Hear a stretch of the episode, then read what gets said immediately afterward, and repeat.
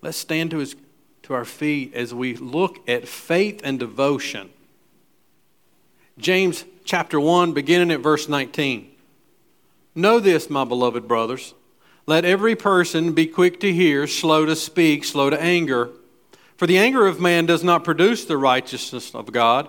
Therefore, put away all filthiness and rampant wickedness, and receive with meekness the implanted word, which is able to save your souls. But be doers of the word and not hearers only, deceiving yourselves. For if anyone is a hearer of the word and not a doer, he is like a man who looks intently at his natural face in a mirror. For he looks at himself and goes away and at once forgets what he was like. But the one who looks into the perfect law, the law of liberty, and perseveres, being no hearer who forgets, but a doer who acts, he will be blessed in his doing. If anyone thinks he is religious and does not bridle his tongue, but deceives his heart, this person's religion is worthless. Religion that is pure and undefiled before God the Father is this to visit orphans and widows in their affliction, and to keep oneself unstained from the world. This is the very word of God. Let's pray. And so now, Lord, as, as we come to you and uh, assemble ourselves together on this Mother's Day, we remember those mothers that we have, those mothers that we had. And for some, we remember a mother we wish we had that we have never had.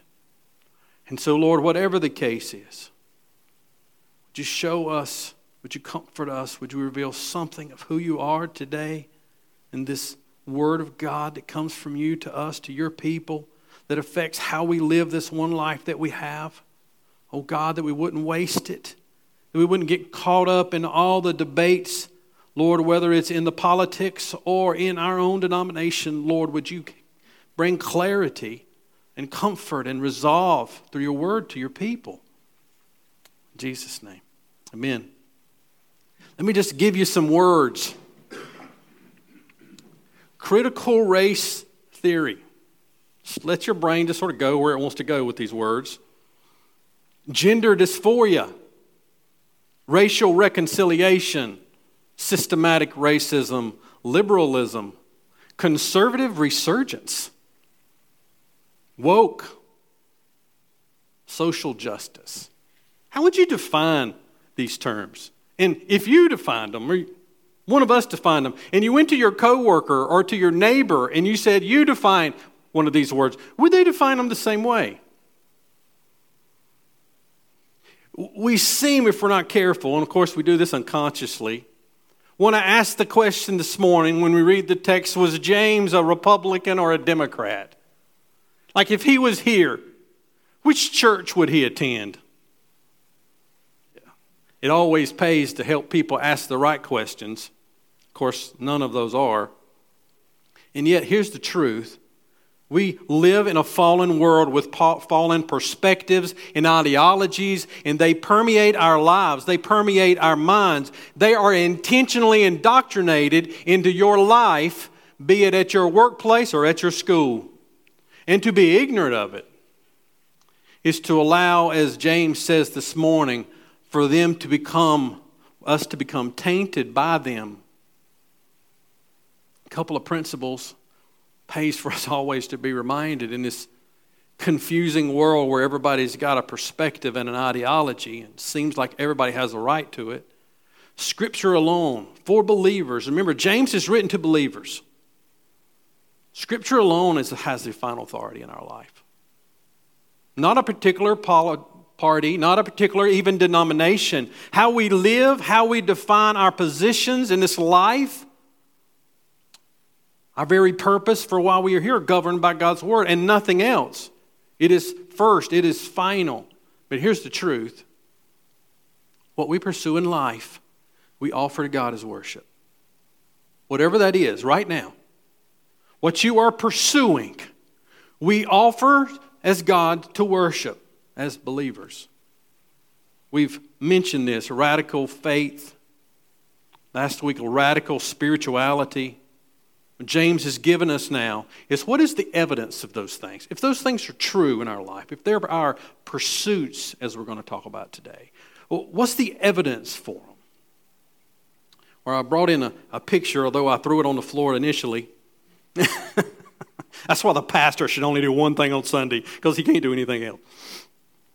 We said this last week if we are going to embrace this radical spirituality, this radical devotion to God, and I could say it this way this morning, though we don't do uh, Mother's Day themed messages, we preach through the Bible, and you know that, is radical motherhood.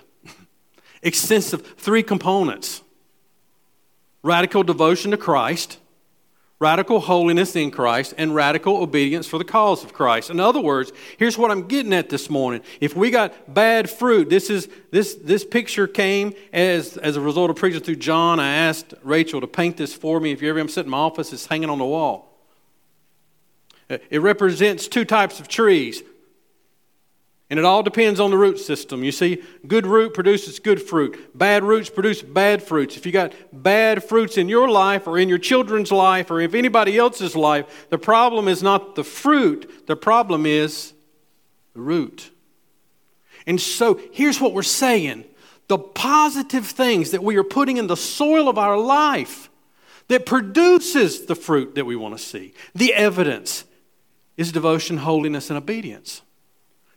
It's not enough to try to get rid of the bad, to try to pull out the, the fear that's down in there and the pride that's down there. We talk about that put off and put off, put on and put off last week. What we also have to do and is put on is this radical nature, this uncomfortable, sometimes feels like we're by ourselves nature of what it looks like to be devoted, to walk in holiness, and to be willing to do anything God says, no matter what it costs us. For James, he uses this word religion. Religion. This is the best way I can explain it this morning. Religion is the outward expression of a life devoted to Christ. Your religion is your outward expressions of your one life devoted to Christ. And so, what James gives us this morning is three essential pursuits of your life three things. Here's what he's saying. If devotion and holiness and obedience is in the dirt of your life, these three things are going to begin, and you can just expect them. They're going to begin to bubble out. Three essential pursuits in a radical spiritual life, or to a radical spiritual life. I picked the word intentionally, if you got your notes, essential. Uh, what James is not saying is these are three, three elements, three, three pursuits, and there's nothing else. This is not, James don't mean this to be an exhaustive list of the Christian life or your life of worship. Calvin says this He does not define generally what religion is, but reminds us that religion without these things he mentions is nothing. So, no other expression of worship. That's what James is saying. Really matters if you don't get these three things right.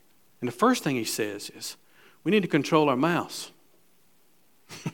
of all the things he could put on the list, right? It's a pretty good one. Look at verse 26. If anyone thinks he is religious, if that word gets you still gets you hung up, just just put devotion to God there. If anyone thinks he is religious, if anyone thinks he is devoted to God and does not bridle his tongue but deceives his heart, this person's religion is worthless. So here, here's what he's making two accusations from a negative perspective. If you don't bridle your tongue, if you're not controlling your, your mouth, controlling the way you communicate, then two things are the reality in your life. You are self deceived and your devotion to God is worth nothing. Pretty. Love James because he's clear. That's clear. So, religion, again, is the outward expression of a life devoted to Christ. He's saying, going, this first non negotiable outward expression should be the way we control how we communicate with each other. because how what we say, how we communicate reflects something deeper within. He gives a picture of a horse that doesn't have his bit and bridle on. He is wild and unmanageable. His ability to do, be profitable as an animal depends on the control that happens in his mouth. It's the picture James is getting. That almost this mouth is like a separate entity of us, that if we don't learn to control it, will get us in all kinds of trouble. You can ruin your witness that you spent years building with one slip of the tongue. Proverbs 10 19. When people are many, transgression is not lacking, but whoever restrains his lips is prudent. Words matter. Turn with me to Matthew, Matthew chapter 12. Matthew chapter 12, verse 31. Matthew 12, 31. Words not only matter to people, this is where we immediately go, but listen, words matter with God. Words matter before God. Matthew 12, verse 31 says this Therefore I tell you, every sin and blasphemy will be forgiven people, but the blasphemy against the Holy Spirit will not be forgiven. For whoever speaks a word against the Son of Man will be forgiven, but whoever speaks against the Holy Spirit will not be forgiven either in this age or in the age to come. Words matter. Now, just flip over a little bit to the right to the next Gospel to Mark, chapter 7. Again, James echoes the teachings of Jesus. Mark chapter 7, look at verse 20. Mark 7, verse 20. And he said, What comes out of a person, now, hold on a second. Now, pay, notice the root fruit here. It's there. This principle's everywhere. What comes out of a person is what defiles him. For from within, out of the heart of man comes evil thoughts, sexual immorality, theft, murder, adultery, covetous, wickedness, deceit, sensuality, evil, slander, pride, and foolishness. All these things come from within and they defile a person. There's something inside, deeper, driving all of these actions. Listen, here's what's important to understand in this our age the power of these things right here. Right? And if you if you don't, if you don't text, most people do. Most people you're in a relationship do. And that's what them thumbs do right here. Walk around all day long down the street. Everybody's got them in their hands, don't they? And they're, and they're, they're locked and loaded, like a man carrying a pistol. Don't used to carry a gun if it ain't loaded. We're loaded. There's a culture here. We've created it, hadn't we? That you have the right to say whatever you want to, whatever comes to mind, you just put it out there. And the rest of the world just get over it. It's just the way I am. He's saying that posting, whatever that is, is a reflection of your devotion to God. That nothing else you do this is just clear. This is what he's saying. That nothing else you do should be the focus of your attention. If you hadn't learned to control these things right here, you do not have the right as a Christian to open your mouth or to text something. Social media, listen, is a cowardly means of communication when it is used to passively, aggressively, or not so passively attack or defend yourself. When you do that, you reflect your own instability and your lack of self control. When you have, a bad breakup with somebody, do not post glamour shots of yourself on Facebook, for it reveals something about you when you do that. I'm begging you. Take three days and pray if the Lord wants you to post that picture or that comment. And I guarantee you, somebody says something mean to you, and I've experienced it this week myself. Give yourself three days and you won't even remember it. Don't post it. Rein it in. This is what follow, this is how followers of Christ first think. I, I'm, my hands and my mouth is under the lordship of Jesus Christ. people who don't do this are deceived. What are they deceived about? They're deceived at the level of their devotion. They're deceived about how they are devoted to their God. That's what James is saying. You're deceived in your heart. He's, these are religious people, these are Jewish people. They, they know how to do the religious thing, and they're doing it. That's sort of the underarching context of the passages. This whole book. They're, they're doing the religious thing. He's sitting there going, but your tongue reflects a deeper lack, a, a, a dirt problem, a soil problem in your life. James is simply saying that radical devotion involves bringing the whole body under the lordship of Christ. And nothing affects you and other people greater than how you communicate with God and each other. The first mark of true and acceptable religion or worship or radical spirituality is to control your speech, your communication. He's saying if you don't, your religion is worthless. We could simply say this He does not accept your worship. It's a sobering statement. It's what he's saying. Your religion is worthless. Uh, notice in verse 26, he said, If anyone thinks he is religious, as some translations have the word seems, if anyone seems religious. In other words, his, his religiosity, his devotion to God is based on his subjective opinion, but is outside the evidence of his life. Empirical evidence matters, even in Scripture. He's there going, the empirical evidence of your life is that there's a devotion problem, there's a, there's a dirt problem. He uses the word futile worthless. Uh, another way to say that is empty. 1 Peter 1:18. Peter contrasts the futility of what people used to worship versus Christ. Listen to what it says. 1 Peter 1:18 knowing that you are ransomed from the futile ways inherited from your forefathers not with perishable things such as silver and gold but with the precious blood of Christ like that of a lamb without blemish or spot. Notice the two contrasting words that which is futile, same word, worthless, and that which is precious. There's another way to think about this. This is a shallowness. This worthlessness is shallowness. There's a hollowness to our devotion to God. It's doing all the right things. But at the same time, you see, this is why verses 19 to 27 is, is, is connected together. This is the hearer, but not the doer. He hears the word of God saying, Be quick to hear, slow to speak, slow to anger. But doggone it, he didn't have any right to say that. Uh, you know.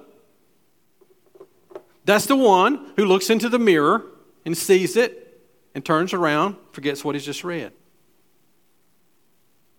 That's what he's getting at here. This term religious or religion is not necessarily a Christian word.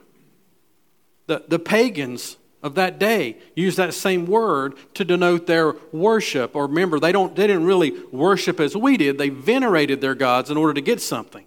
They uses the same way. He's sitting there, he, what he's saying. He's sitting there going, your worship to God is worth as much as those pagans if this isn't true in your life. The real litmus test of our devotion to God is that we're using our mouths and our communications for the glory of God and the benefit of others.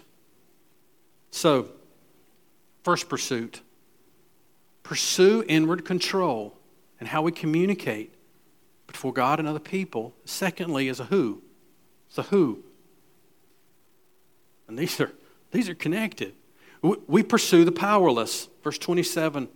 Religion that is pure and undefiled before God the Father is this to visit orphans and widows in their affliction. In other words, remember the connected nature of this. The law of liberty looks like something. What he's simply doing is sitting there going, What does the law of liberty look like? sitting there going, it looks like that you help widows and orphans. That's what it looks like. You're free to do that. he, he used the word visit. Do you see that word visit? I'm, I'm grabbing back from John with the word abide. We abide with the powerless, we visit them. That word means one particular thing. It's an interesting study if you want to look at the word visit throughout the biblical story and to see when God visits people. Sometimes it's really good, sometimes it's really bad. Why? Because visit means something, it means to look after. It can mean to care for someone. This is the overarching meaning in Scripture. It means to be an active presence in someone's life. A couple of passages just sort of grab the understanding of this word. Uh, Matthew 25, 36, you, you know this. It's when Jesus said, I was naked and you clothed me. I was sick and you visited me. I was in prison and you came to me. I, I want you to see this word, this, this passage though. Acts. Turn with me to the book of Acts. I want you to see it's the same word, visit. Acts chapter 6 and verse 3. Acts 6, verse 3 says this Therefore, brothers, pick out from among you seven men of good repute, full of the Spirit and wisdom, and whom we will appoint to this duty. Can you find the word visit there? It's the word pick out. You see it? Same word. Pick out these men. Visit. This is that this is this intentional. This is not accidental. This is not simply I just happened to run into this person that happens. This is an intentional choice to have an abiding impact on somebody's life. You pick them. You choose them. Hebrews 2 6 is what God's this is God's character. It has been testified somewhere. What is man that you are mindful of him, or the Son of Man that you care for him? Same word, that you visit him. We intentionally choose to care for the powerless. All believers are to pick out someone who is helpless and powerless and care for them two problems going on in James, and we're going to see it one now, one later actively neglecting and actively oppressing. People from within the church were doing both. They were neglecting and they were also oppressing. I'm just going to deal with the neglecting this morning. Turn with me. I want you to see this, probably one of the clearest passages in the Bible uh, on this issue is Isaiah. Isaiah chapter 1. Isaiah chapter 1 and verse 10. So let's just remember the context because what Israel was doing was not James 1 26 and 27 in their life and history in the past. You remember? They compromised their purity. They would go to worship and offer sacrifices and then go offer to the Baals at the same time. Spiritual adultery, remember? And at the same time, guess what happened when they started doing that? Thing that was joined. This is what James is saying. He's speaking to Jewish people. Just like your forefathers, you're doing the same thing. Your purity begins to get compromised, and the next thing you know, the poorest among us get neglected. It's, it runs with our unholiness. And there's a warning here engage the powerless, or there's a cost. Let me read it. You, you help me understand. Let's understand together. What is the cost? For lack of purity and neglecting the powerless. Hear, verse 10, hear the word of the Lord, you rulers of Sodom. Give ear to the teaching of your God, you people of Gomorrah. What to me the multitude of your sacrifices, says the Lord? I have had enough of burnt offerings of rams and of fat of well fed beasts. I do not delight in the blood of bulls or of lambs or of goats.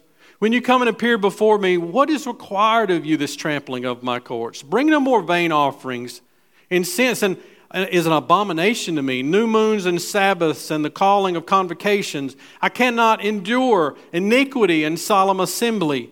Your new moons have an appointed feast. My soul hates. They have become a burden to me. I am weary of bearing them. When you spread out your hands, I will hide my eyes from you. Even though you make many prayers, I will not listen. Your hands are full of blood. Wash yourselves and make yourselves clean. Remove evil the evil of your deeds from before my eyes. Cease to do evil, learn to do good, seek justice, correct oppression, bring justice to the fatherless, plead the widow's cause. Come now, let us reason together, says the Lord. Though your sins be as scarlet, they will be as white as snow. Though they are red like crimson, they shall become wool. If you are willing and obedient, you shall eat the good of the land. But if you refuse and rebel, you shall be eaten by the sword for the mouth of the Lord has spoken. This is why. When you start following a political party, more than getting in God's word and seeing what He says to those who neglect the powerless, you will be derailed. And listen, we're accountable to God's word. We're accountable to understand God's character and model our lives after it. And God's word is clear. He cares about the fatherless. He commanded it in the Old Testament system. Remember Ruth? The gleaning is part of the law. Psalms 68 5. Father of the fatherless and protector of the widows is God in his holy habitation. Without the church, you see, the single mom with no support, the widow who has lost her husband, the orphan without a home, cannot do what James has already told us to do. Consider it all joy when you go through various trials. They can't do that. Why?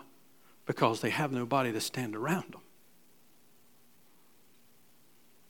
Widows and single moms have had to trust the government because the church has turned its back on them. God's word is clear. We cannot neglect them, and we must not oppress them. Who were these people in this culture? Widows and orphans. Well, they were the outcast. They were the outcast of society. Every society has an outcast group, uh, groups. You see, this was a patriarchal society. Without the husband and the father in the home, there was no means of support. There was no way to, for a woman to go to court and get her rights upheld. If the, when the husband died, and many of the husbands died in that day in their 30s and 40s. That's why there were so many widows. Why in the early church this was an issue.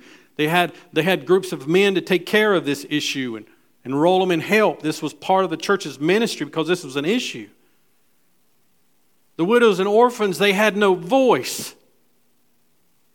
They had no means of support, no standing in the courts. It happens today in third world countries when the husband is, dies, the people just come and force the widows and the children off the land and take them. There's nothing they can do. They have no standing in the courts. They were the most vulnerable That's why God's law built in care for the powerless into its law. Because he, they, God knows how vulnerable.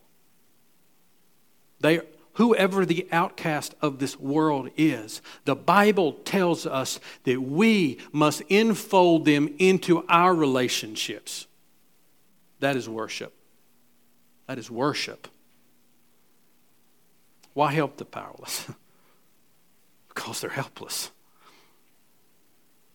because they can't pay us back, because God has commanded it to, because the only worship God accepts is that we love those the way God loves them. The goal here, look at verse 27, is that we remove their suffering. We visit them for a purpose. Uh, this visiting is not stopping by the hospital on the way home. Uh, it is we move in. We have an abiding impact in their, their life for a reason. And so let me just help us here in this removal because this raises all kinds of questions. Don't offer people things you don't have.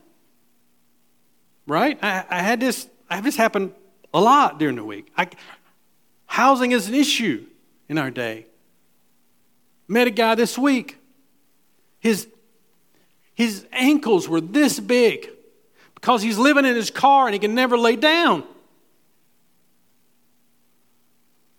I just gave him what I had. And I gave him my life. Sit down, showed him my care. Weep with those who weep. Give them what you have. You cannot give them what we don't have. Do you know? I don't know if you're watching online. I know most people in the room, if you're watching online, you need to join an active church and start there. Do you know that we vet every place we support? We don't send our money to anybody. And by the way, those guys standing out there on the sign is not what I mean. Most of them are preying on the homeless people, by the way. They get in their nice cars and drive off when you get done. It's not what I'm talking about. We're talking about pursuing. Listening is helping. A single mom who's about had all she can stand. Kids won't quit hollering, won't quit demanding. She just needs somebody to be there. She doesn't need some kind of advanced degree, some guy with a doctorate sitting across from her. She needs you loving her, easing her suffering, providing resources to ease people's suffering gives you a platform to show their greater need, which is Christ. Fold them into your life and then fold them into ours. So, how can you help practically this morning? Pursue Cleveland County Rescue Mission. These are places that we already work. To give you some practical things. Pursue the rescue mission. Join us. We volunteer, you can volunteer weekly, but we volunteer monthly. Just sit there and eat with people, have a conversation with them. Pursue Lifeline Children's Services. One of the most, as me and Christina has been in this, in this world for some time, one of the most reputable, honest adoption agencies that we know about. 400,000 children in the U.S. foster care system, 100,000 waiting for homes, and that, that statistic is a couple years old. James is saying throughout Scripture, we must be selfless and we must not neglect them regardless of what it cost. God knows what it cost you, He gave you everything. He's simply asking you sometimes to give it up as worship. Pursue the rescue mission. Pursue adoption or foster care if God calls you to. There's a crisis ministry. Miss Ricky's on the board. We have donation list out in the lobby. We have homeless care bags out there. The people that I'm asking you to pursue are not standing on the corner. They're usually under a tree somewhere not wanting to talk to anybody. Relieve the need engage in relationship, build trust, give truth. Relieve the need, engage in relationship, build trust, give truth. That's our. But here's what James is saying. Now, this is tension right here. Hold around, hold on with me. We, we hear this word social justice more. The Bible speaks more of biblical justice. Is biblical justice necessary? What has James just said? Yes. Is it sufficient? No. We should pursue a godly worldview. Listen to what it says. And religion that is pure and undefiled before God is to visit orphans and widows in their affliction and to keep oneself unstained from the world. He's summarizing everything that he just said. This world system that we are living in is polluted. That's what he's saying. It is tainted so somebody help me here. how many of you have studied Darwinian evolution in your thing? So tell me, if you're going to be a consistent Darwinian, what should happen to the powerless? They should go away. They're a link, they're a weak link in the survival of the species. They do not have a right to affect. They eat our food, they breathe our air, they, they To that comes the Christian worldview. All life is precious, all life is sacred. From the womb to the tomb, and the homeless guy on the corner in between, they're all made in the image of God. What we have to be weary of is that if we're not careful, that worldview begins to rub off on us in the way we treat people, the way we seem to be able to make a judgment of who is worthy to be helped and who is worthy of the gospel. The Bible doesn't make those distinctions. Matthew 6 33 says that we have to seek first the kingdom of God and his righteousness. That, that's how we go about it. We must reject what the world values. That's what James is getting at. He uses this world, this word world three times here. World system. This fallen way of thinking. We're having to navigate the Christian life and honor Christ in the midst of it. And that's not easy. It is easy to become tainted, to become polluted. And so let me try to be as clear as I can here about this one issue this issue of social justice. How do we keep this thing in tension with our holiness? Social justice becomes godlessness when it becomes a substitute for Jesus Christ and Him crucified. Right? Are you with me? When someone says that's the gospel, the purpose of, of our life is to help the poor, and in that is salvation. That is why Jesus came and lived and died again. That is heresy. That is not the gospel. But here's what I'm afraid of every political and religious system can become polluted. And every political system is whatever side of the aisle that you find yourself on or leaning to. And I'm I'm walking down a, a narrow line here. I realize that. But if the church doesn't talk about these things, who does? Uh, one side, we could say, I'm a conservative, I'm, I'm on the right, and we believe in our morals and the sanctity of marriage and life. We would all say, Amen. And Another believer on the other side would say, No. We need to be concerned about the poor, or the weak, the downcast, and the oppressed. And there the debate begins. You see? Somebody's just controlled the argument. What's James telling us today? Can can I opt out of helping the poor because I stand for life? What is James saying? No. Uh, can I say because I help the poor that my holiness doesn't matter? James says, no. James says, all of this is your worship. He has not given you things that you do in order to be saved. He has given you things that we must do precisely because we are saved. In any group that begins to put in the place of salvation these things is simply trying to pollute your worldview. Christians are radically concerned with personal purity. Christians are radically concerned about practical public acts of compassion because that is the worship our God accepts. James is not done with holiness, by the way. I know. Guess what we're talking about next week? Favoritism, prejudice, racism. He brings it up. Here's the point today we embrace what the world discards, we embrace them. Ancient Rome embraced infanticide.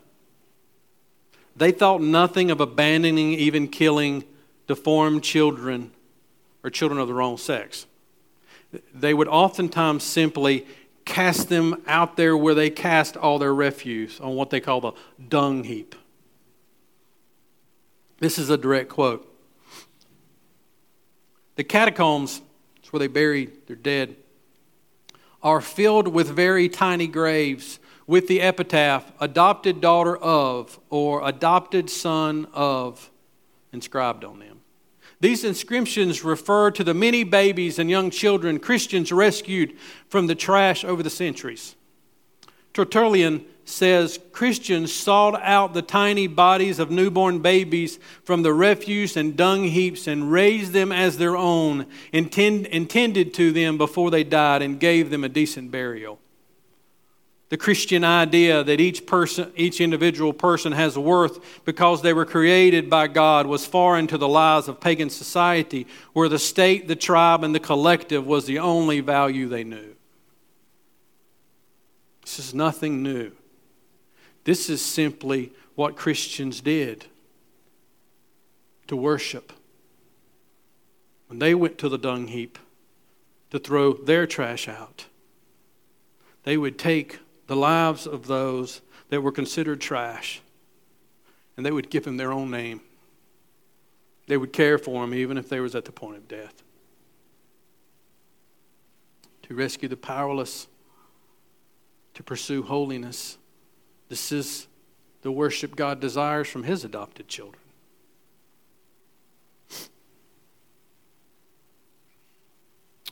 There's more I could say today, and more I'll say later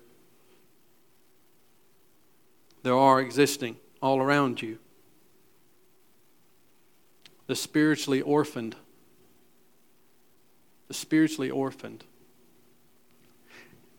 When you look at a gang and you see those guys in those gangs, what do you see? How do you see those guys? We celebrate Mother's Day today. And many of us, none of us had perfect mothers most of us had good mothers, would sacrifice their good for ours, would go without so that we had, that would nurture us when we cried, care for us when we were broken, pick us up when people made fun of us. Do you know that there are people all around you that they never felt that? They never felt it. My inbox right now is full of broken people asking for help for all kinds of reasons, and most of them never had a mama and a daddy that just picked them up when they failed. They are spiritually orphaned in a world. Here's what God is saying to you today pick one of them up. Pick one of them. No, you're not too old. Pick one of them and don't give up on them. To this we have been called. Let's pray together. And so, God, all of us have been in places to where we were like, just don't know whether I can go on anymore. And if we haven't, we will be. Lord, we thank you for your amazing grace. But Lord, if, if I think about it, if I think about how your grace has worked out in my life, did it not look like your brothers and sisters calling me or texting me or coming by and seeing me?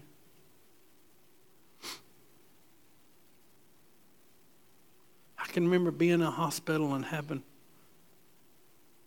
people come by and see me and love on me. And so, Lord, we want to offer you worship that is pleasing to you. And you tell us what that looks like. We don't get to pick it. So, God, now as we come for the purpose of worship here, of responding in worship, Lord, we realize that we simply want to be willing to go out and to notice those who have been neglected or abandoned those that perceive that nobody cares and be the one that cares. Lord, this is not hard, but it is hard.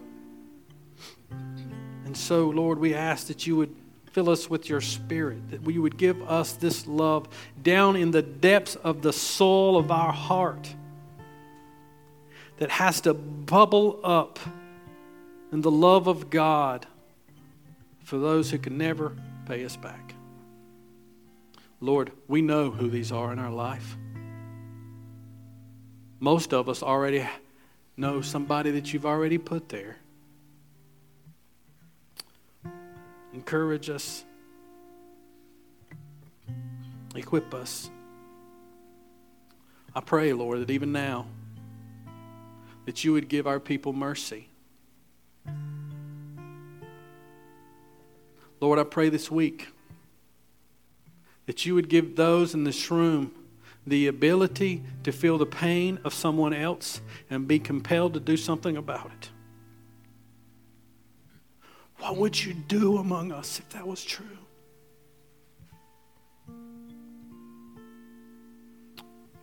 Lord, we want to worship you in spirit and in truth. So, Lord, be honored now. We have the table set, God, that signifies of everything that was polluted in this world, that it was the precious blood of Christ that made us your family. And so, as we come to the tables, we remember that our Lord's body was broken and his blood shed so that we could be the family of God and so that we may go out and gather more family. Be worshiped and glorified now. Jesus' name. Amen.